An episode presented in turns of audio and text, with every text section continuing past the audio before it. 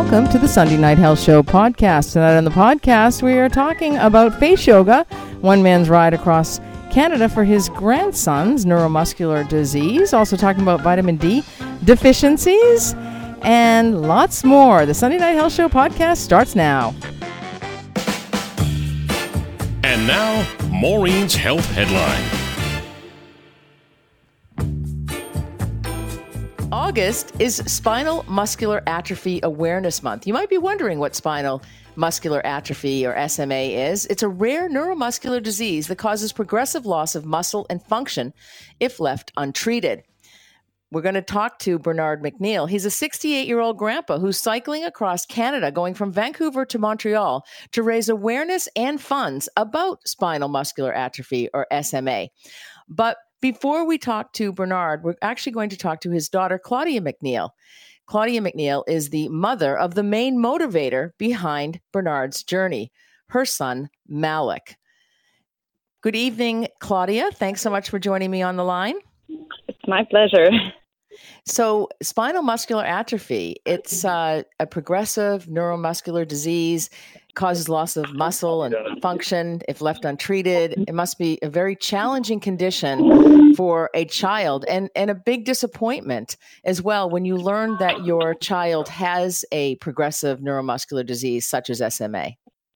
Yes, well, when we had the diagnosis at uh, when Malik was four months old, uh, they the doctors told us that uh, most kids with this condition, uh, type one, which is the most severe form of SMA, like my son has, uh, most of the kids don't um, li- live past their the age of two years old. So that was pretty devastating for us. But the first thing we thought is, what are the solutions? And then we got in a, a like a clinical trial.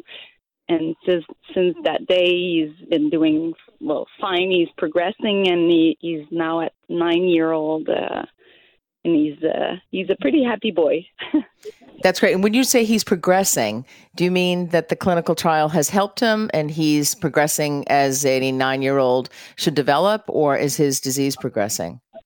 Yeah, it's he's uh he's progressing well. I mean, he's uh, gaining uh, strength in his muscles. So uh, before the treatments, uh, of course, he was a baby, but he couldn't hold his head up. Uh, he couldn't lift his arms to grab a toy or uh, kick with his legs. And now he can uh, he can uh, sit by himself. He can uh, grab objects. Uh, he can well taste some food with his mouth because he cannot swallow pretty well. So he's uh, he's uh, fed through a G tube. Um, and uh, now he's uh, able to participate to transfer himself from his bed to his wheelchair. So he, he's moving around in a wheelchair. So he's not like a typical nine-year-old, but he goes to school in a regular class. He has uh, somebody that helps him in school to open his pencil case and uh, stuff like that. And this is awesome. And this is the result of a clinical trial that he was enrolled in. Yes, but now this uh, medication is now approved. Uh, it's been like four or five years that it's approved in Canada, and uh, he's continue uh, he continues to receive it, and uh, he's continuing to make make some progress with uh, physio and um, occupational therapist, and so we, he needs to exercise to get more strength as as we all do. Yeah. um, yes, yeah. And it's not easy to be motivated or inspired to do that. Now, this medication that you're speaking of, is this available to all Canadians? Is there a cost associated with it? it there's a big cost associated with it. it's about uh, 300,000 per year per person and uh, it's offered in some provinces, but not in all provinces in Canada. So here in Quebec, we are very lucky because uh, this this medication, which is called Spinraza, can be offered uh, through the government uh, to every people that want to receive it. So child and adults and babies but in some provinces uh, there are still some people that don't get access to this medication. and that's a bit why my dad is crossing over the country to bring awareness and to uh, and motivate the government to uh, give access to treatment to everybody. I was wondering um, if that was the one of the other reasons that he is riding across the country. Um, it's got to be difficult to parent a child with a progressive neuromuscular disease that's also very rare. So maybe people don't even understand um, what it's all about. I imagine his classmates are learning a, a, wonderful lesson of compassion and empathy. But as his mom, um, what's it like for you? I, I, know you sound so hopeful and so optimistic and positive, um, but what is life like for that uh, for you? Um, navigating a child who has a neuromuscular disease? Well, it's pretty challenging. Uh, at first, uh, the first two years, I had to stop working and uh, to take care of him because he was often sick and he got uh, whenever he was sick he needed to go to uh, the hospital and be like two weeks or two three weeks in the PICU and then with the medication he gained more strength in his respiratory because this disease affects every muscle of the body. So the respiratory uh, muscles, uh, like the lung function, the swallowing function, uh, speech. So uh, at first he was really often sick and often in the hospital, so I had to stop working. But now he's gaining strength, so uh, he still needs some respiratory treatment uh, every morning and every night before he goes to sleep. Uh, but usually that's that's it for the respiratory treatment. While at first it was like every four hours, and when he was sick, every four hours of uh, breathing treatments. And um, he still needs to be fed by G tube. So uh, um, he had an operation, like a surgery, when he was uh, 14 months old, to uh, help him gain weight, and he's still uh, he's still fed by this G tube and um, it still needs to exercise to speak perfectly to be um, heard, but like to be uh, understood by his uh, classmates because sometimes he has some difficulties to pronounce some sounds. Mm-hmm. Uh, but um, otherwise, and that is uh, his ability to learn uh, math and uh, French, and it's pretty it's normal. So he can follow the same uh, um, learning program as a, a, child of a nine year old here nine year old here in Quebec. Mm-hmm. And it must be as parents we worry, you know, whether our children are too cold if they go outdoors without a jacket, yeah. um, or when they go out as teenagers at night. Um, so it must be a lot of worry for you um, as well. But it sounds like you're just an amazing mother. Um, thank you so much for sharing all that great information. Uh, before we go to break, I do want to introduce your dad, Bernard McNeil, 68 years old, cycling across Canada for SMA. Thanks so much for joining the program tonight, Bernard. Okay, thank you. You're very welcome. Um, so, what has inspired you? Uh, we're going to go to break. We only have about 30 seconds here, but um, what is your main reason here for raising awareness about SMA? My main reason uh, to to be here for raising awareness is uh, that every uh, it's not every provinces that uh, give access to adults for treatment, and uh, to try to find a better cure. So I'm here for fundraising too. Uh, so far, we have raised uh, twenty thousand. So, and we, I'd like to that to continue to grow to help uh, Cure SMA Canada. Uh, so uh, more uh, research can be done and find a better product to help every people who has SMA. My guests are two people who are passionate about raising awareness about a progressive neuromuscular disease that has affected one of the children in their family, the grandson of Bernard McNeil and the son of Claudia McNeil, who you were just listening to. Spinal muscular atrophy is a progressive neuromuscular disease associated with so many issues. Of course, we use our muscles to do everything. But Bernard McNeil, a 66 year old, not 68, as I said in the previous segment, is cycling across Canada from Vancouver to Montreal to raise funds and awareness about spinal muscular atrophy. Thanks so much for staying on the line with me, Bernard. So, you mentioned that you were raising awareness and funds, and so the, that money can be used uh, toward research. So, are you a cyclist? Is this something that you've been doing for a while? Yes, I'm a cyclist since the age of 11. Um, I, I, used to go tra- uh, work by cycling. Uh, I traveled uh, in Europe. I did the Alps, Pyrenees, the Dolomites. Uh, uh, I, I, cycled in U- USA. and this year I'm crossing Canada to raise awareness and funds for Cure SMA Canada. And, and, this is a very worthwhile cause because an SMA diagnosis or spinal muscular atrophy diagnosis at one point, as a lot of chronic conditions, you know, meant a future of devastating loss and no hope. But there have been recent medical advancements. Malik himself is on uh, a medication that is approved in Quebec, which he's so fortunate for. So it's making it possible today for individuals with SMA to maintain their strength and have an improved quality of life. So I imagine you want to keep going um, to toward this goal so that uh, Malik's life can be can improve even more, and also for other children across Canada.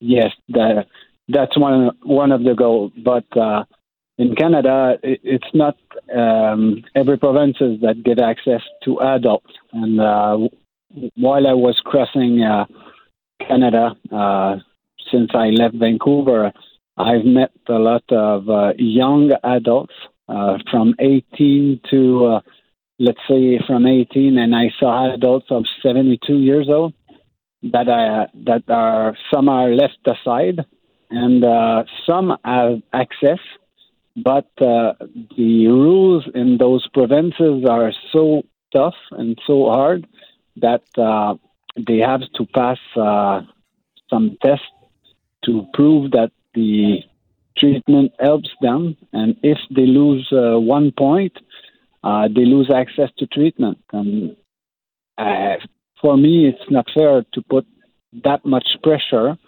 on someone who's already having a condition and um, when you have pressure, if I just think of me when I I was younger and had pressure to perform at school or for the job, uh, when you have more pressure someday, uh, you're not at at your top level because you were sick the night before or you you are tired but you have to perform. But when you are when you don't have a disease, you you, you can fight harder with it. But when you're in a condition like people with SMA has, uh, I think it's too much pressure on people, and they should not uh, be cut for those reasons.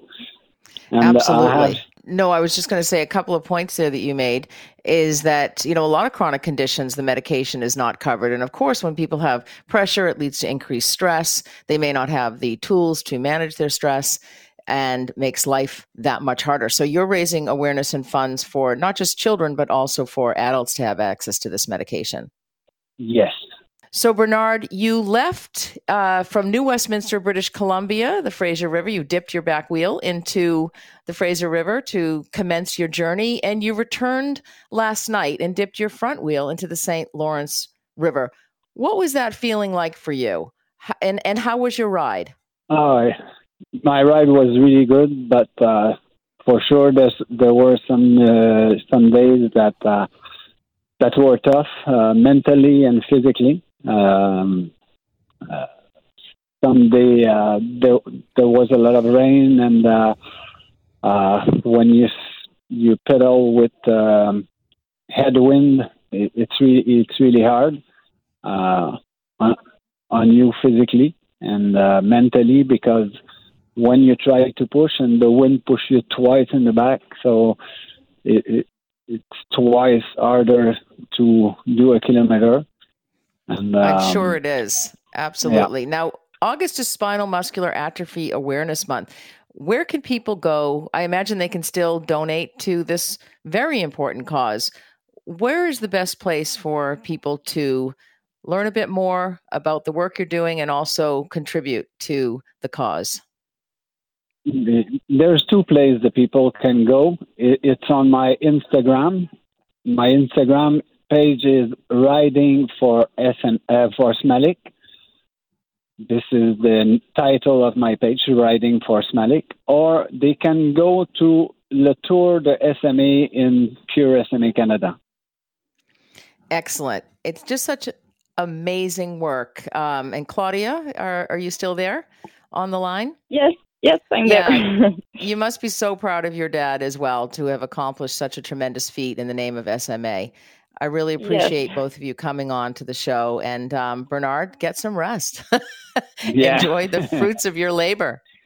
Yeah, at the end, I will enjoy. But um, the most important thing for me is that all the governments take that crossing for an example of what what we can do to help those people that are in need. I hope that will help those people to receive access.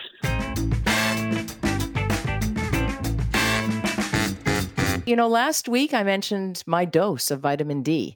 You know, there's lots of supplements and minerals and all these cures that use sciency language when they have absolutely no evidence behind them to show that they actually work for you, for your back pain or for your bladder irritability or whatever it is that they're trying to sell you. And that's just exactly it. They're trying to sell you. But you know what? Vitamin D is one of those vitamins that you need to take, but you don't need to take too much. And, you know, thank you to Rich who emailed me about vitamin D and, and specifically about the dosages. I said I took five, 4,000 international units and I don't take it all the time, but I kind of go back and forth. And I did notice that I was having like a little difficulty taking a deep breath whenever I have been on vitamin D. So it caused me to look into a little bit more about the recommended daily intake of vitamin D as well as any side effects. Because I mean, I'd been recommended by a nurse practitioner to take, you know, 4,000 international units of, of vitamin D. You know, and I really hadn't done my own research, but the recommended daily intake of vitamin D varies depend varies depending upon your age, your gender, and your health status. So, generally, adults need about 600 to 800 international units of vitamin D per day. And, you know, you get a lot from the sun. So, I probably don't even need vitamin D in the summertime because I am outdoors quite a bit. Older adults may need up to 1,000 to 2,000 international units per day. But it is essential that you talk to your doctor about the daily intake that is appropriate for you and for your specific needs. And did you know that there are actually um, side effects to taking vitamin D, which I just never really thought about.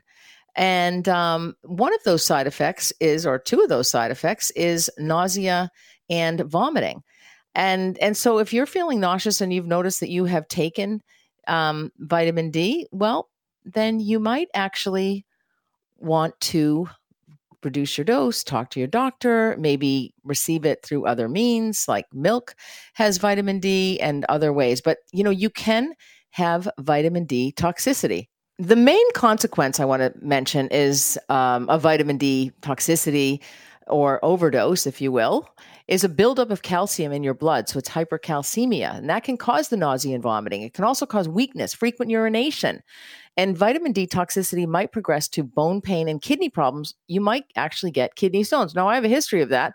I don't want to get kidney stones again. So, um, this is something that I need to be much more careful about. And so do you as well.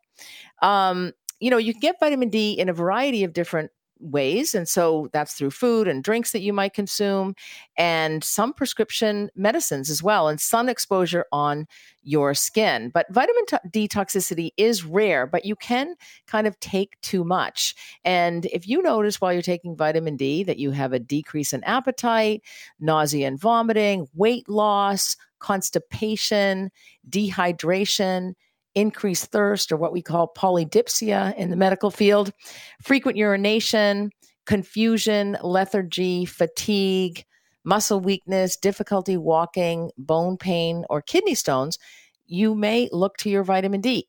My point here is it's not always a great idea to take all of these supplements that people are trying to sell you. They are trying to make money. They don't oftentimes there's no evidence there's no science behind some of these things that you are being sold.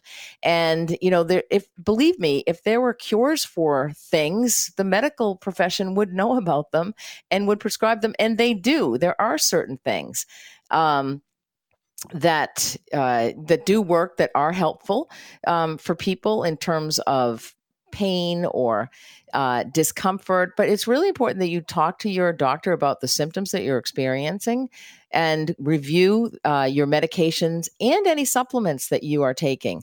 I had a patient, she said, or actually her husband said she has $10,000 worth of supplements in her drawer that she takes every day.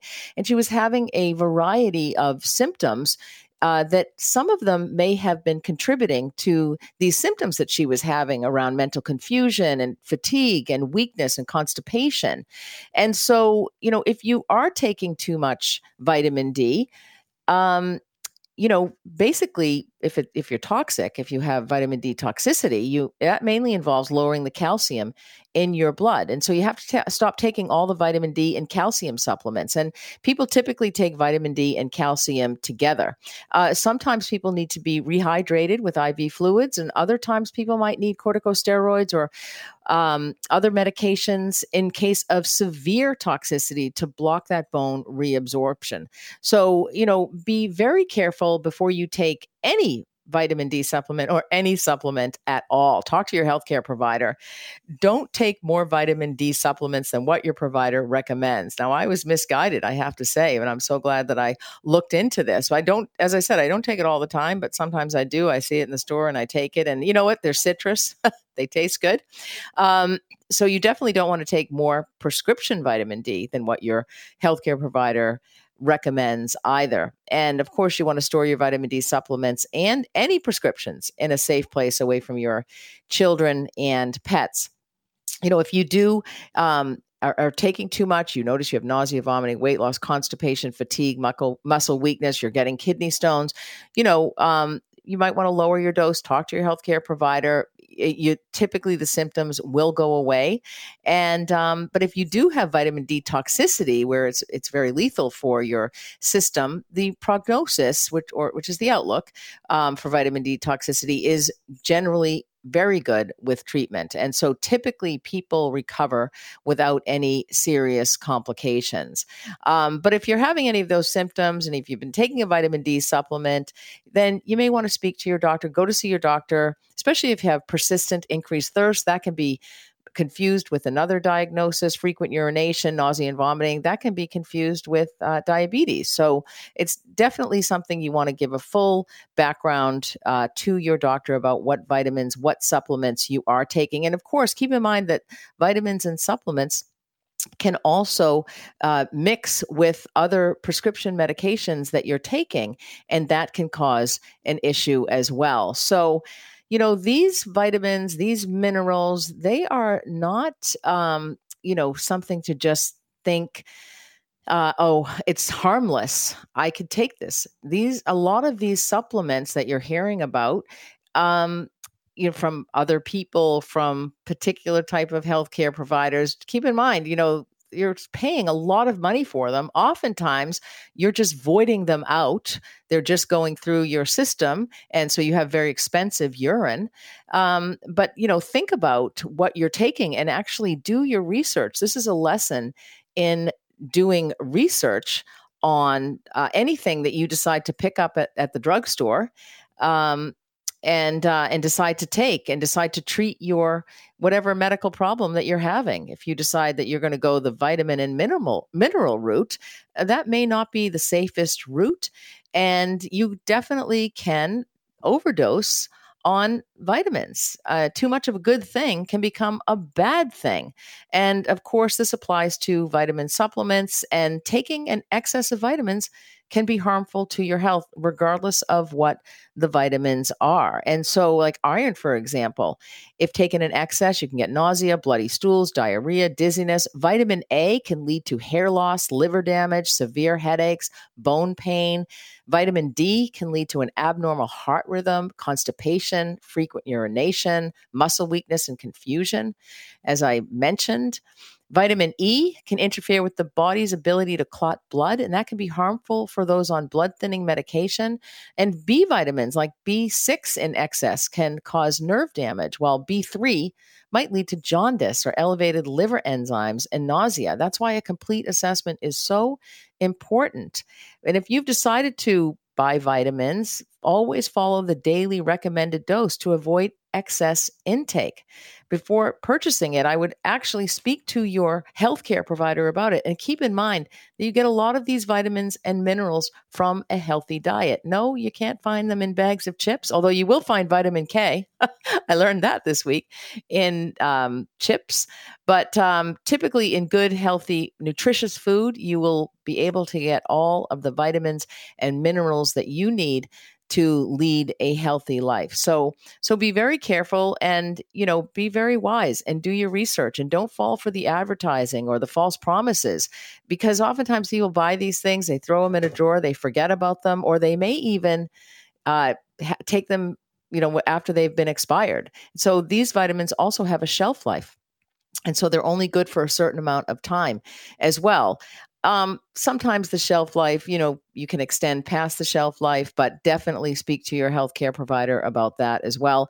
And definitely mention all of the vitamins, all the minerals, all the supplements that you're taking, because if you're taking antihypertensives or or other medications, they may mix together, and you may actually have, um, you know, have other symptoms, other problems as a result of it. So uh, sometimes people mix, you know, evidence based medicine with natural because they use that word natural when it's not natural. It's just that's just a marketing term. Um, and and all these vitamins and minerals they don't actually have to go through the rigorous clinical trials that prescription medications need to go um, through. So we at least have the evidence. They've at least been tested and tried in clinical trials on human beings to actually see and document what the side effects are. But all we can do is with you know vitamin D and things like that, other vitamins, iron and vitamin E and the B's. Um, you know, we hear from what people report, and and people can certainly get into a lot of trouble taking some of these um, vitamins and minerals. So natural isn't always natural. Um, remember, um, it's a marketing term. and, you know, when it comes to your health, you have to be very careful. You know, and we've we've gotten to an age, especially through the pandemic, where a lot of people have lost faith in the healthcare systems. You know, in part, politics you know entered the healthcare world and a lot of things were politicized. And so there's less trust in medical doctors and, and in the healthcare systems. But um, you know this this will you know this takes we do need some time to build up relationships have transparency and um, you know just be honest with people and and see you know i i know some people believe certain prescription medications are worthwhile and some others they're going to direct their own care but it's important to understand that although many herbal or dietary supplements and some prescription drugs come from natural sources natural does not always mean that it's safer or a better option for your health. And remember, your health is your wealth. So, natural or well herbal supplements and vitamins are not regulated by the FDA, Health Canada, so there's no guarantee about their safety or effectiveness. I have one question for you. Why are TikTokers drinking laundry detergent? Yes, you heard that right. Well, this week I had an opportunity to speak with Jill Bennett of CKNW in Vancouver about this very thing. Have a listen. Well, it is a bit bizarre that we are even having this conversation, but there is a new TikTok trend, and this trend has people drinking borax, which is toxic. In case you're wondering, yes, that borax, talking about borax or boric acid, these are materials commonly used in household products, things like laundry cleaning products. But it goes beyond that. They've also been used as fertilizers, in some cases, contact lens solution, and in some homes, ant killers. People will use borax to kill ants. So you might wonder why it is this has become a trend. This is day one of me ingesting borax. I hopped on the borax train. I jumped on the borax train just a small example of people doing this. Joining us to talk more about the dangers, the concerns, and why these types of trends even take off is Maureen McGrath, nurse practitioner, as well as host right here on CKNW. Maureen, great to talk to you once again. Thank you so much for having me. I have not jumped on the Borax train. I, I, didn't think you had, and I'm I'm very pleased to hear that. Uh, but I wanted to talk to you about, about the couple of things that, that go with this. Let's first start with borax, what borax is, what it's used for, and why you should not be ingesting it. Well, well, first and foremost, I must emphasize that drinking borax or any other toxic substances is extremely dangerous, dangerous, and potentially lethal. It's a toxic substance when ingested. Even small amounts can lead to severe health problems, Jill, like nausea, vomiting, abdominal pain, diarrhea, and in larger amounts can lead to damage to vital organs like your kidneys or your liver. It can cause allergic reactions in some people, especially skin um, like dermatitis, for example, and especially those who have hypersensitivity to borax. So um, it's very dangerous, and there's no medical benefit. And it even says on the box, doesn't it, that don't uh, get in your eyes, don't consume, keep this away from children. So it seems like it's pretty clear the warning on the box that while there are several uses for borax, any kind of healthcare is not one of them. That's exactly right. And it can cause eye, skin irritation, upper respiratory tract irritation. So that can lead to coughing, difficulty breathing, nosebleeds. And, and so it can cause a lot of problems when it is not, when you don't follow the directions on the box. So it sounds like maybe this is a hoax. Maybe somebody started this and thought, oh, I wonder if this can take off. And clearly, there are some people who are doing this. I saw one of a woman saying she just puts a pinch of borax powder in water and, and drinks it every day and claims that it treats her inflammation. It can treat everything from arthritis to other conditions. But how dangerous is it that people are putting that message out there? It is so dangerous, and there can actually be some legal and ethical concerns because when you encourage or even participate in dangerous trends like this, it can lead to legal consequences, especially if it results in harm to yourself or to other people. And and actually, um, people may not be aware of this, but promoting harmful behaviors goes against ethical guidelines for responsible social media usage. Why do you think people get taken in by this? And somebody that maybe would never in a million years have thought of consuming something, a toxic substance like this, sees it online, sees that it's trending, and then tries it? Well, first and foremost, uh, social media um, and especially TikTok trends often become viral and they spread rapidly. So it gets out to the masses and then they start to gain popularity. And because TikTok is a social media platform where users can easily see what others are doing and feel compelled to join to be part of a trend or a community, they have what we know as FOMO, fear of missing out. And that can drive people to participate in these popular challenges, even though they might be dangerous and they're not actually considering their potential consequences. We still have peer pressure on social media from friends and influencers, and also, you know, that actually can result in more likes and, you know, people want to be popular. But ultimately, TikTok trends are designed to be entertaining and fun. And so they, you know, it's for pure fun that's that's it pure enjoyment maybe they're totally bored i'm not really sure but it also gives people a sense of belonging, which is kind of a sad aspect of, of social media. And, you know, TikTok has a significant user base of young people who may be more likely to engage in trends as a form of expression and rebellions, rebellion against uh, the norms of society and the mores and authority as well.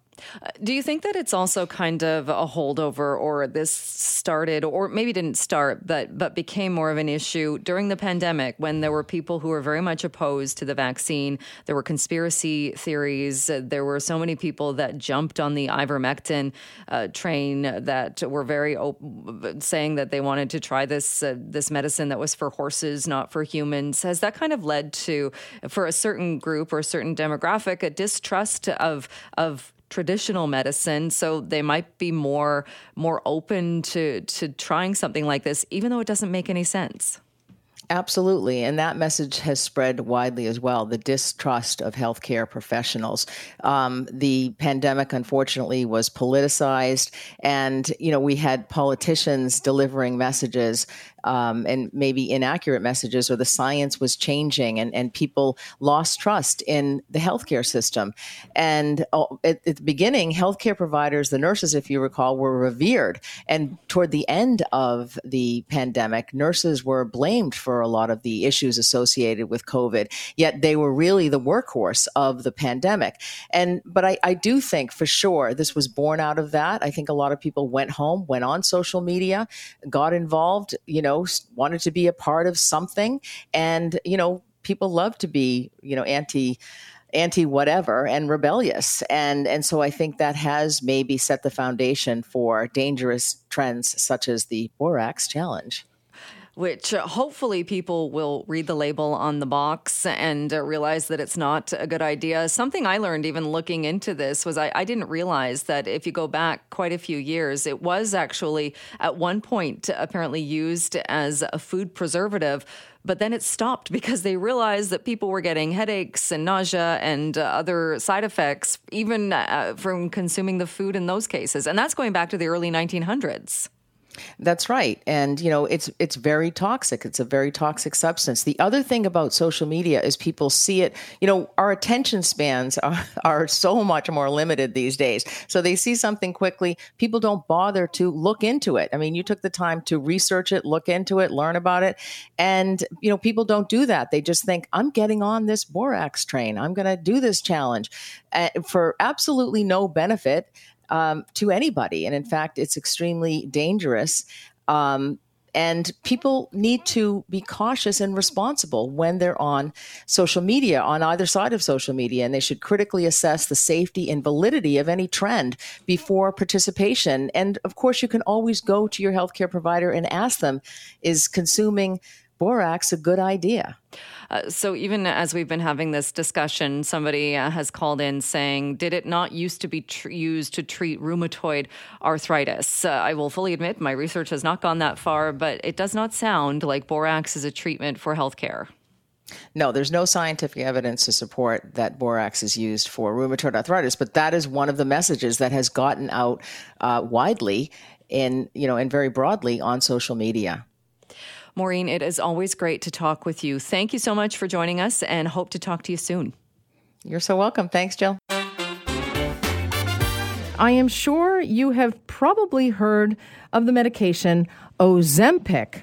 Ozempic is a once weekly medication for adults with type 2 diabetes used to improve blood sugar, along with diet and exercise, and it can reduce the risk of major cardiovascular events such as heart attack, stroke, or death in adults with type 2 diabetes and known heart disease. A lot of people as well are taking it for weight loss. Well, one person in particular, and I'm sure there's more in this country, Emily Wright, is a Toronto elementary school teacher. She started taking the drug Ozempic in 2018 as a way to control her food cravings and blood sugar in her battle with type 2 diabetes. Now, we expect, and the company has said, that there are side effects, and most medications have side effects. They are typically nausea, vomiting, diarrhea, fatigue, those kinds of things. But Emily had an altogether different side effect that she is joining us on the line from Ontario to discuss tonight. Good evening, Emily. Hi, thanks for having me. Thank you so much for joining me. First and foremost, how are you? I'm taking each day as it comes.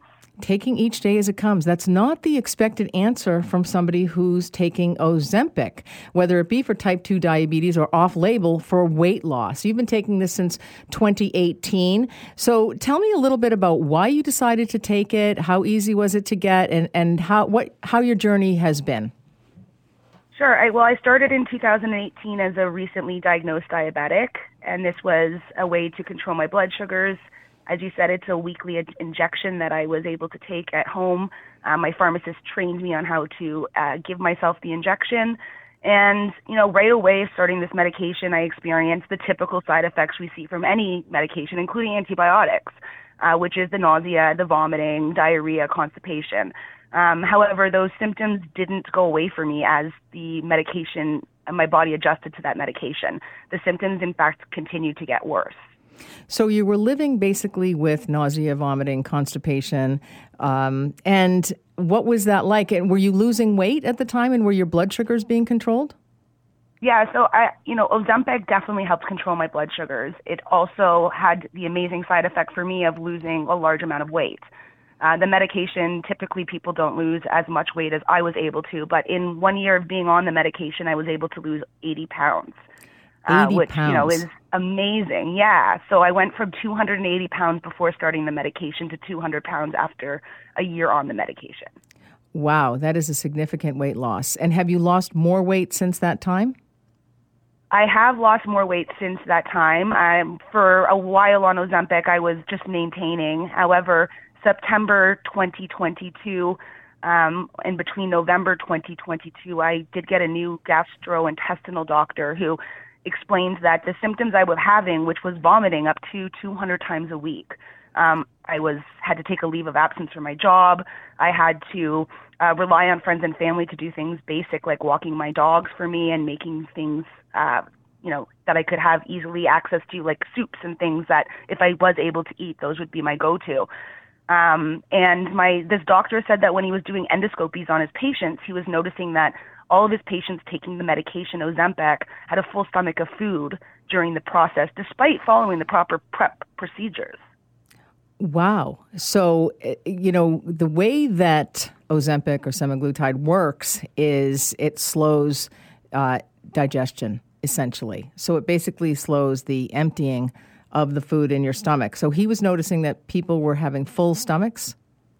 Exactly. He was noticing that they still had food in their stomach despite doing, you know, the the fasting um, and uh, not having water a certain amount of time before the procedure. So that was what he noticed. Yeah. And also, were you having to take laxatives for the endoscopy to to empty you out? Yes. Yes. So that Yes. would typically So- empty people out, and they, they wouldn't do the test if you weren't emptied out. Typically, um, maybe not in your particular case because it was being done for a different reason. Um, so you were vomiting up to 200 times a day on this medication? Sorry, 200 times a week, roughly. Oh, sorry. Yeah, I was vomiting. Yeah, 200 times a week, roughly, um, on the medication. And that really started in September 2022. For me, where it got so bad, I ended up hospitalized for dehydration. Um, you know, doctors weren't able to, for 36 hours, figure out how to get me to stop vomiting. Um, and they had to try everything. All the medications they typically would use were not working. Um, and they said that I was presenting with something called cyclic vomiting symptoms, which is a, a cycle of vomiting that is very difficult to interrupt. Wow. And so were you still on the Ozempic uh, at this time? Absolutely not. Uh, that amazing GI doctor that I, I switched to in the beginning of 2022 was able to take me off of the medication and the hopes that my symptoms would dissipate. And your symptoms did not dissipate, I gather. Unfortunately, no, my symptoms have not dissipated. I it is now August 2023 and I am still sick. I still don't know when I'm going to be able to return to work. Um, and you know, I'm now at 130 pounds. I have lost more weight from the constant vomiting. And, and what was your beginning weight? Uh, how much did you My weigh early ba- on? As I started Ozempic in 2018, I was 280 pounds, and after a year on it, I was 200 pounds. Wow. So in September 2022, I was still around 200 pounds, um, and now I'm at 130 pounds. 130. May I ask you how tall you are? I'm five foot four. Five foot four. So 130 is, you, you really don't want to get much lower than that. And are you continuing to lose weight? I am continuing to lose weight. Unfortunately, doctors aren't able to intervene on my weight loss until I reach under 100 pounds, and then I would require a feeding tube. Oh. So I'm hoping that we don't get there, and I'm trying my best to eat high calorie foods and things that will um, help me gain a little bit more weight back, especially because now I'm also lacking nutrients, and I'm having to supplement those things as well. Wow, that is just incredible. Now, um, I imagine at first you went um, complaining about your symptoms. I mean, I don't know how long they could have ignored your symptoms if you're having nausea, vomiting, um, in particular the vomiting. Um, but did you feel heard the first time that you went to your doctor? You mentioned you went to a gastrointestinal doctor. Yeah, no, I, I definitely didn't feel heard. I felt like I also had an endocrinologist who was prescribing me the medication, and it was, you know, give it a little bit more time. The side effects will dissipate. Research shows that eventually patients are able to uh, return to a functioning level, and, and the side effects shouldn't interfere with their daily life. And again, that just wasn't my experience. I was so bad. As you said, I'm an elementary school teacher, and I was standing in front of my grade three and four classroom, and I had these disgusting smelling rotten egg sulfur burps and it was the most embarrassing thing as a teacher because of course it's kids. What is that? What is that smell? And you know i'd have to try to say i don't know what that is. Meanwhile it was me making these disgusting smells and it became very embarrassing um, and and really not fair to the students that i was teaching. Uh, and that those sulfur burps just so you know are caused by fermenting food in my stomach. So uh, the food was not able to digest properly and not able to find its way out and it sits there and just rots in my stomach it, it, just sounds horrible. Now, gastroparesis is actually the name of the side effect that you have. Uh, it's also called delayed gastric emptying, and it's a disorder that slows or stops the movement of food from your stomach to your small intestine, even though there's no blockage in the stomach or in your intestines. Now, um, did you, did you, were you? Uh, is this for certain related to Ozempic? Do you know that or semaglutide? You know, that's a really good question. I have to be honest and say that we don't have any data to tell you what my motility level was, how how my stomach emptied before I went on Ozempic maybe I already had somewhat of a slowed motility level and this threw me over the edge. Um, but what I do know is when I started Ozempic, these serious side effects started for me. These weren't things that I had before Ozempic. I was the normal person who just had regular IBS and, you know, had to stay away from things like garlic and, and things that maybe affected it. But I was able to live a normal, healthy life. And as soon as I started this medication, I lost the ability to function and to do, you know, basic tasks. Things like showering and brushing my teeth were just, you know, a challenge. Hmm. I can imagine. Um, it, it, just sounds like such a, a horrific journey. Um, you did mention you had irritable bowel IBS or irritable bowel syndrome prior to being prescribed uh, Ozempic. Correct. Um, and um, how did that impact you or your life? Again, I, I don't, I didn't hugely impact me. I, I stayed away from the foods that triggered my IBS symptoms, and and I I lived a normal functioning life. Um, and you know, I there's no warning saying that you can't take this medication if you have IBS, and um, just like there is also no warning on the medication label that this causes gastroparesis. Sure, it says it has side effects, but all meds have side effects. Absolutely, they do. And do you wish that you had been warned of the potential side effects and even this as potentially a side effect prior to starting the medication?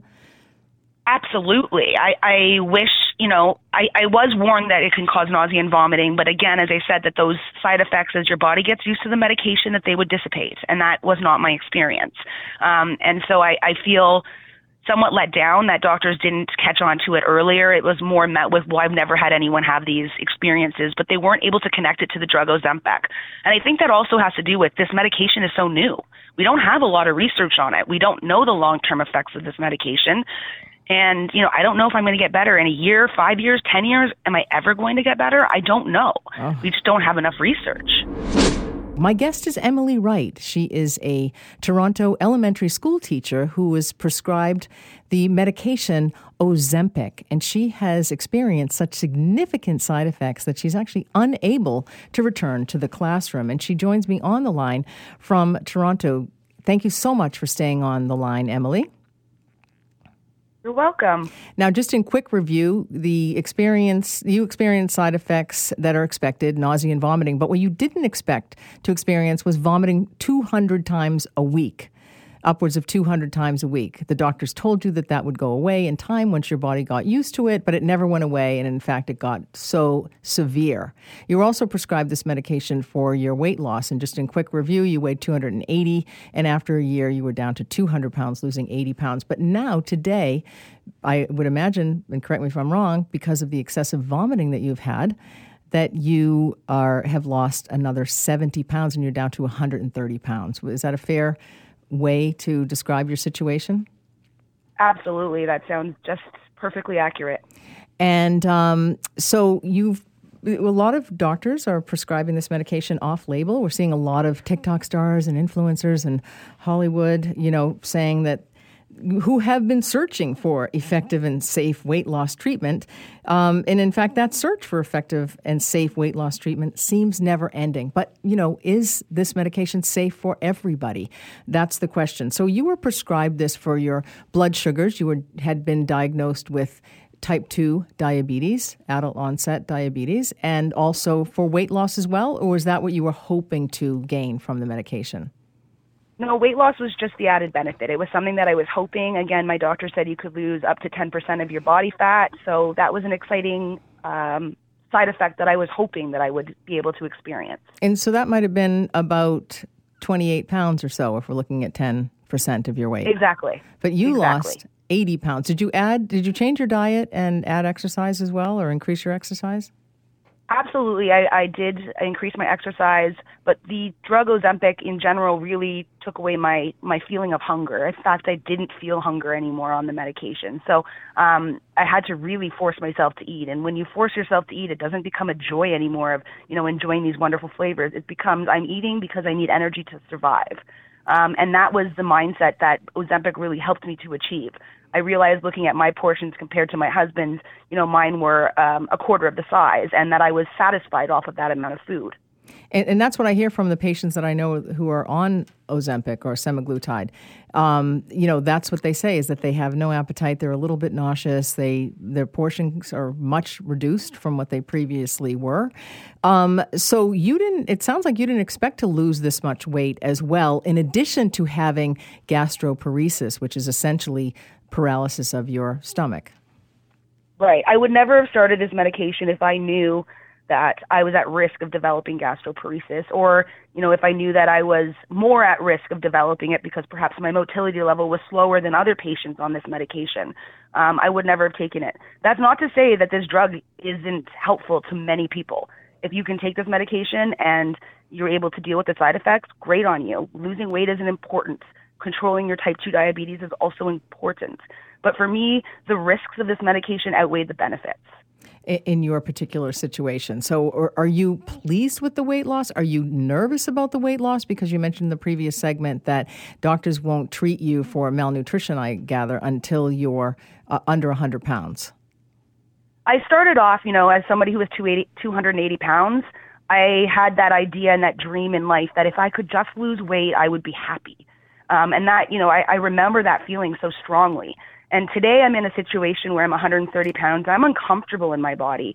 Um, I, I, you know, my nothing fits me anymore. I, I'm in the size small of clothing now, which I've never been able to fit into before. Um, it's really changed my understanding of my, and my relationship with food. So, Emily, um, so I can imagine it's a huge change for your body, a huge change for the mindset. I mean, I have a tendency to get too thin um, myself, and I think I'm not, I'm not that comfortable. You know, I, I might feel great, but it's just like I feel a little bit better with a little bit of weight on me. Um, but you know, a lot of people suffer with obesity, and obesity is chronic and it's complex um, for people, and it's you know, it's very challenging, very difficult for uh, people to lose weight. Um, you've lost a significant amount of weight. And are, are you worried about your health at this stage? I'm worried because I don't know when I'm going to get better. I don't uh, have any research. I've searched the internet high and dry. I've spoken to all of the doctors. There's just no research to say if gastroparesis is going to be reversed or not. I am nervous. I'm nervous. I also think it's ridiculous that I have to wait until I'm uh, so frail that I might not be able to get out of bed and wait till I'm 100 pounds and able to get the nutrients that my body so desperately needs. Um, and you know, one way that I've been trying to keep my body functioning is I have a home health care nurse who comes into my home three times a week to provide me with IV fluids. And that's just one way that I try to keep out of the hospital and, and keep my body to have, you know, an, enough fluids in it so that I'm not ending up dehydrated and more sick. I, again, as a type 2 diabetes, diabetic, there's, there's fears when uh, when dehydration is involved. Absolutely. And are your blood sugars controlled? Yes, my blood sugars are controlled. I am. I do still take medication for my diabetes. I take uh, Glumetza and a medication called Jardiance. I get no nausea. I get no vomiting. I have no side effects from them. Right. So you're you're off the Ozempic. Haven't been taking that for a while, but your your symptoms have not cha- have not changed. Correct. Yes, I just want to mention that um, Ozempic or semaglutide. Ozempic is one of the uh, trade names. Um, it's only approved for weight loss under the brand name Wegovy, and so it's not approved for that in this country. It is um, approved for that in other countries, um, like the US, for example. But semaglutide belongs to a class of medications known as glucagon like peptide 1 receptor, receptor agonists, or GLP 1 RAs, and it mimics the GLP 1 hormone that is released in the gut in response to eating. And one role of GLP 1 is to promote or prompt the body to produce more insulin, and that reduces blood sugar. So that's how it works. And for that reason, healthcare providers have been using this for 15 years. This isn't something new to treat type 2 diabetes, but in higher amounts, it also interacts with parts of the brain that suppress your appetite and signal you to feel full. And you've experienced that, Emily, is that right? 100%, yes. Yes, and when used in conjunction with diet and exercise, it can cause significant weight loss, which you have also experience. But other benefits are a reduced risk of cancer because obesity is associated with cancer, diabetes, and heart, heart disease as well in people who are obese or overweight. Um, would you recommend people to take this medication for weight loss? Personally, I would not recommend it, and people who have been reaching out to me since the news about uh, how Ozempic has affected me, I have told people that if the side effects are taking over your life, it's time to think if this medication is worth it for you. Um, you know, if I could be today 280 pounds again and happy, healthy, and working with my students in the classroom, that's where I want to be. I don't want to be 130 pounds and unable to work and relying on my family and friends to take care of me. That's a lot. Right. Um, so I think people really need to think it through. And if you're having these side effects, like things that I've been mentioning, maybe reconsider if this medication is for you. Mm. You know your body the best. That's great advice. I one more question for you. Um, have you heard from other people who have experienced gastroparesis? Gastroparesis. I, yeah, I have heard from other people if uh, they're at least experiencing this, the symptoms of gastroparesis. Many people don't actually have the diagnosis yet. Um, then there's also people um, who are in my gastroparesis support group on Facebook whose doctors are providing them with this medication because for them, their gastroparesis makes them gain weight, meaning the food isn't leaving their stomach at all, and they're now gaining weight from that food that they're digesting. Um, and so I, I see it both ways. Right. It's such a complex issue, and I really appreciate you coming on the program, Emily. Really appreciate your time, and I wish you all the best. And I, and I really hope that you recover and you're able to return to the classroom to educate the kids. Thanks, Maureen.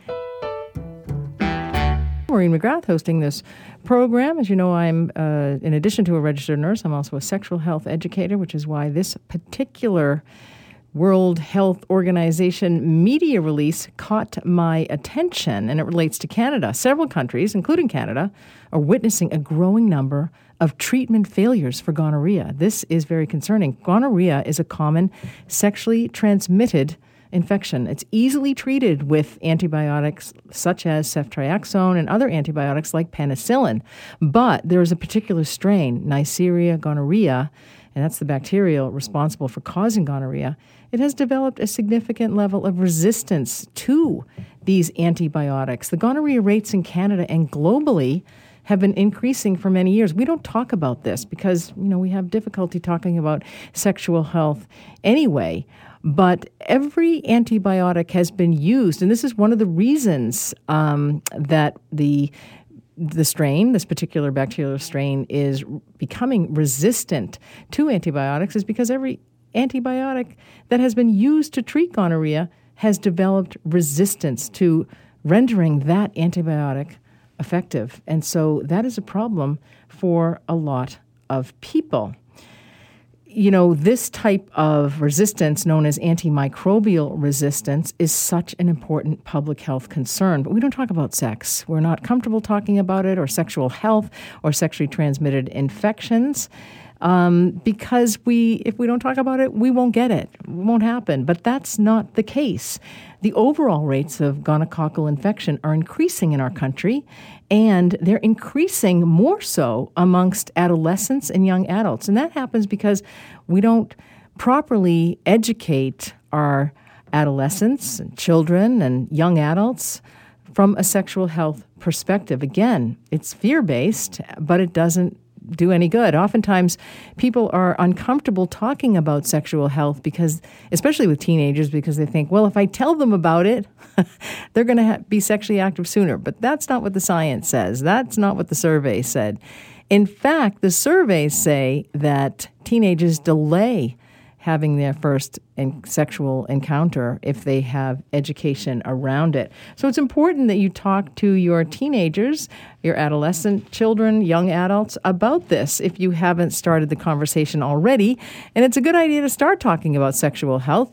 Um, early on, according to their development, in line with their development.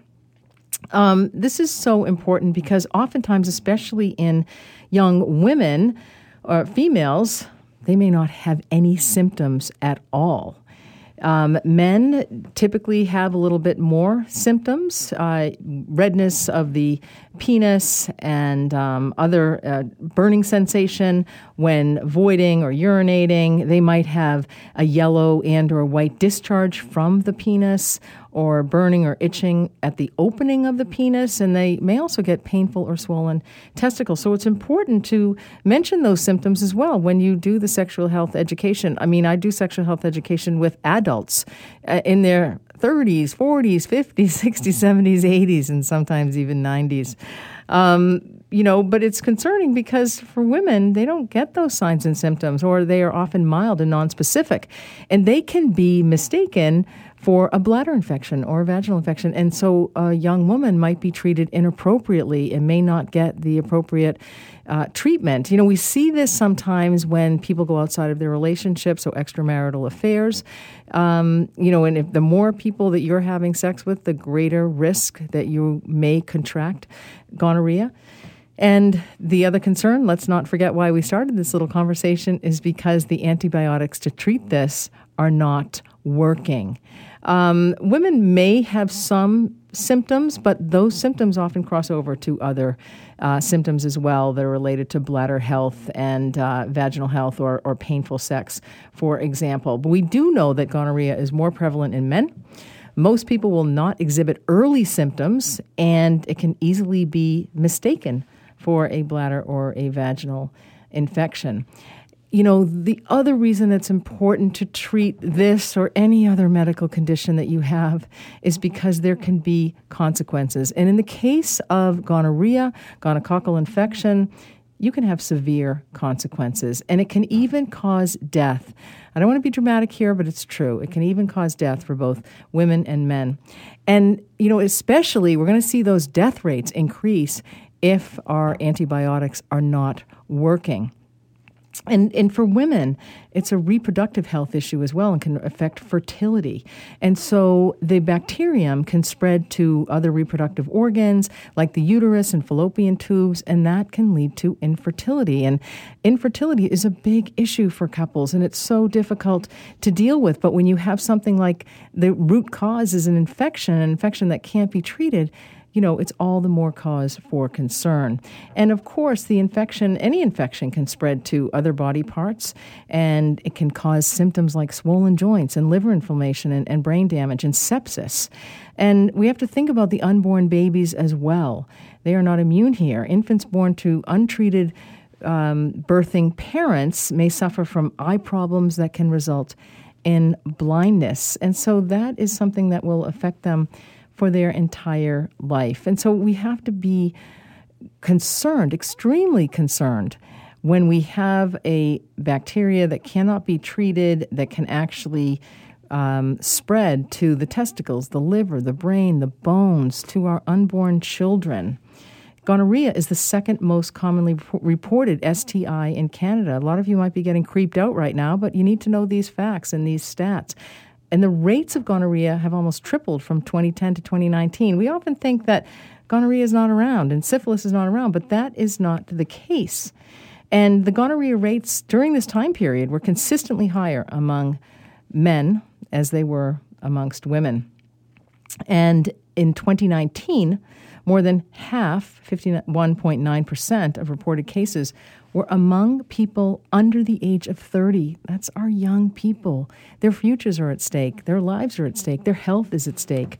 This can cause lifelong consequences and also very severe consequences. There are many theories as to why these rates have increased, and I think that one of the reasons is we don't talk about this, but um, there has been a recent introduction of a more sensitive diagnostic tool for the infection called the nucleic acid amplification test, and that has significantly increased the number of cases detected. So, if we have better strategies to diagnose, we're certainly going to see an uprise in the condition itself. And so, which is which is good. That's actually a good thing, but it's also showing us the real picture the real picture being that gonorrhea is a real problem in this country, and the rise of antibiotic resistant gonorrhea is probably a bigger concern than most people realize.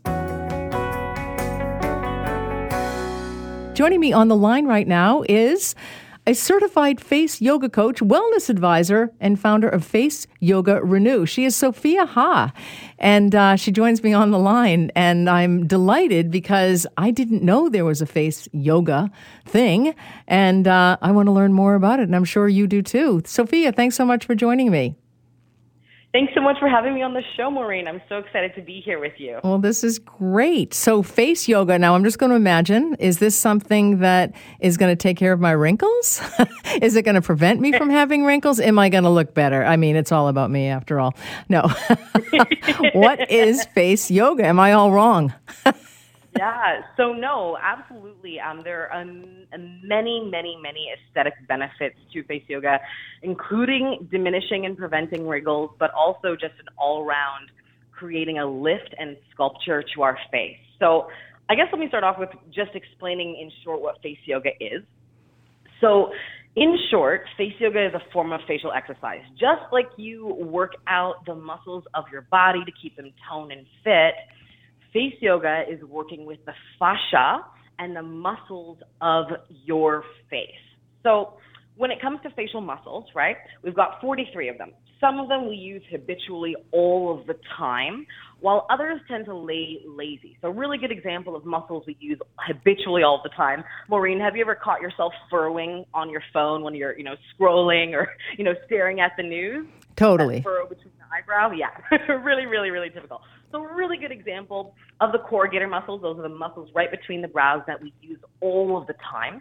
Another really good example, and this happens to a lot of us while we're stressed, and it's happened to so many people, particularly through COVID, is jaw tension from constantly clenching those masseter muscles, the muscles of the jaw, which creates a lot of tension um, that can also be felt um, in headaches as well, because there's a correlation between the jaw tension as well as headaches.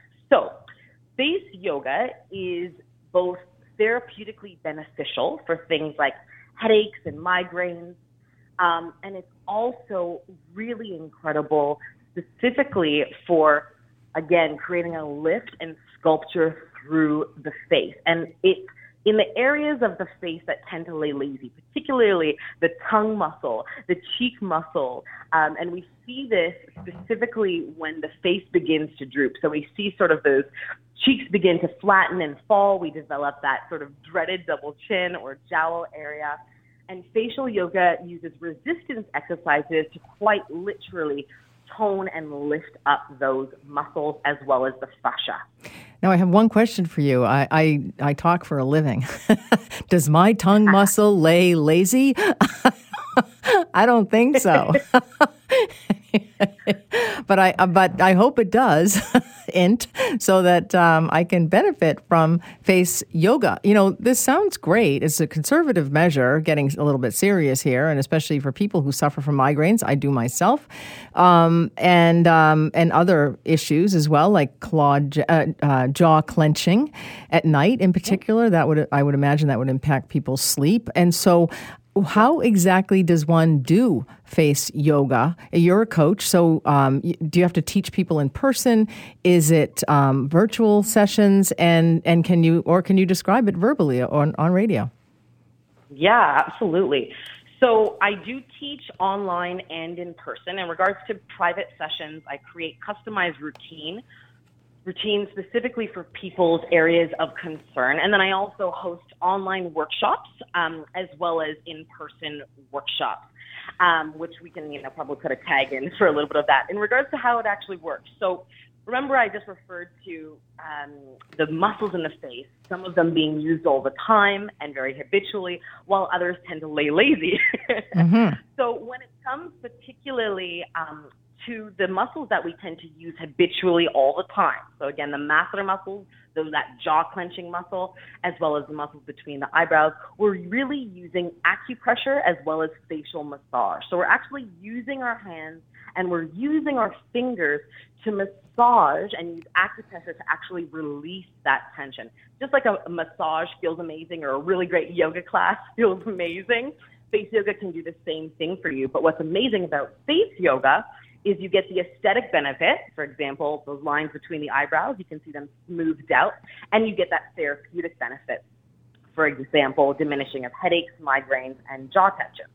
On the aesthetic level, when it comes to those resistance exercises that I was referring to, the muscles that tend to lay lazy. So one of the muscles, one of the main muscles, the strongest muscle, one of the strongest muscles you have, is the tongue muscle. And when that tends to lay lazy, it really affects the evolution and the development of your maxilla, which is essentially one of your main cheekbones. It's what creates sculpture. Same thing with the mandible, which is your lower jaw. So when it comes to resistance exercises, we're actually making a lot of funny faces to isolate and hold certain expressions okay, to engage those muscles that we don't use nearly as frequently. So you said, Maureen, that you know you tend to talk all day, so you're probably quite, quite, quite expressive, which would indicate that probably a lot of the muscles are quite, quite tensed up. So depending on the individual, I will either teach or the theme of the workshop, of course. Um, I will either be teaching a combination of releasing and resistance exercises, or if the person has a, a ton of tension throughout their face, we may not just focus specifically on facial acupressure as well as massage. And again, the beautiful thing about face yoga is you get both the therapeutic as well as the aesthetic in one. That's awesome, and and you know I'm extrapolating here a little bit, um, or extending this benefit. Uh, can it help with things like anxiety? That's a really great question. If you practice in the slow, methodical way that one should, then the answer is absolutely. Okay? Because a lot of the facial expressions that we create, again, the furrowing of the brows, the clenching of the jaw, it actually sends signal to the brain that we're stressed. But we often make those expressions because we're stressed. So it's very cyclical in nature. So when we actually start massaging the face and soothing these lines and becoming aware of what our facial posture is throughout the day, we can really see that benefit of that calm as we practice. But again, it is about the way you practice. Can you imagine doing a yoga class in a boot camp style, right? Really quick, you're just sweaty, sweaty, sweaty, moving, moving, moving, not really connecting to your breath. The point of facial yoga is to really slow things down, to connect with your breath, to observe your facial postures, and then to start working with those tension areas to release that sensation of tension in the face, which will, yes, create a sense of calm and can certainly help with anxiety. I mean, there haven't been specific scientific studies, but from my own personal experience, and for the last five years I've been teaching, I've had so many clients tell me how much it has helped with their sleep, how much it has helped with their mental health. Because again, you know, particularly as women, we see ourselves, right? Mm-hmm. And as we age, right, as we age, um, often, sometimes due to stress, uh, we're not really liking what we're seeing. And, and I think particularly as women, we get, we get so afraid around the subject of aging itself that I believe that face yoga is really helpful in calming the nervous system because it provides a tool where it's like, hey, there's actually something that we can do about the way in which we're aging and the way in which we're feeling about the way in which we're aging. Mm-hmm. And now, how often does somebody have to do this? Is, is this a daily practice like mindfulness? Is it a few times a day? Is it as necessary? Yeah. It's a great question. So it really depends on the results you're looking for. If you're looking for something that's simply therapeutic that you use, you know, just for the purpose of calming one's nerves, their anxiety, then that can be as a as needed um, and on an as needed basis. But if you're really looking for aesthetic results, so if you're looking for a natural facelift, which face yoga can provide, if you see my before and afters on my website, you'll see exactly what I'm talking about. Um, then that means it's going to be a daily practice. You can take a day off, just like any other workout regime, but you want to be moving the face, and that can be with your hands or with the facial exercise, because that's really, really, really important to stimulate that collagen and that blood circulation to the fascia and to the facial muscles. This is absolutely fascinating. I wish we had more time, but we don't. But I would like to get your website. And I also want to mention that you are appearing at the CanFit Pro Global Conference and Trade Show August 18th to 19th. And the listeners can attend in person or online. And uh, for more information, go to www.canfitpro.com. That's www.canfitpro.com. Um, but what's your website, Sophia? Yeah, my website is Face Yoga renew, R E N E W dot com. And you can see my online workshops there. I actually have a neck and jawline workshop coming up on the, I believe it's the 30th or the 31st of August. Um, and you can also see my one-on-one services there. Um, just as a quick note, I will be there on the 18th, but not the 19th at CanFit Pro. So do come check me out. Okay, wonderful. Well, Sophia, how delightful! What a what a delightful uh, interview, and I'm so happy to learn about face yoga. I really appreciate it. Thank you so much for your time, Maureen. It was a really great chat, and I hope to talk to you again sometime soon and perhaps even get our face yoga on. Thanks for listening to the Sunday Night Health Show podcast. You can subscribe, rate, or review on your favorite podcast app. And if you've got a question about your health, the nurse is always in. So email me, nursetalk at hotmail.com, and I just might answer your question, anonymously, of course, on next week's show. For now, have a happy and healthy week.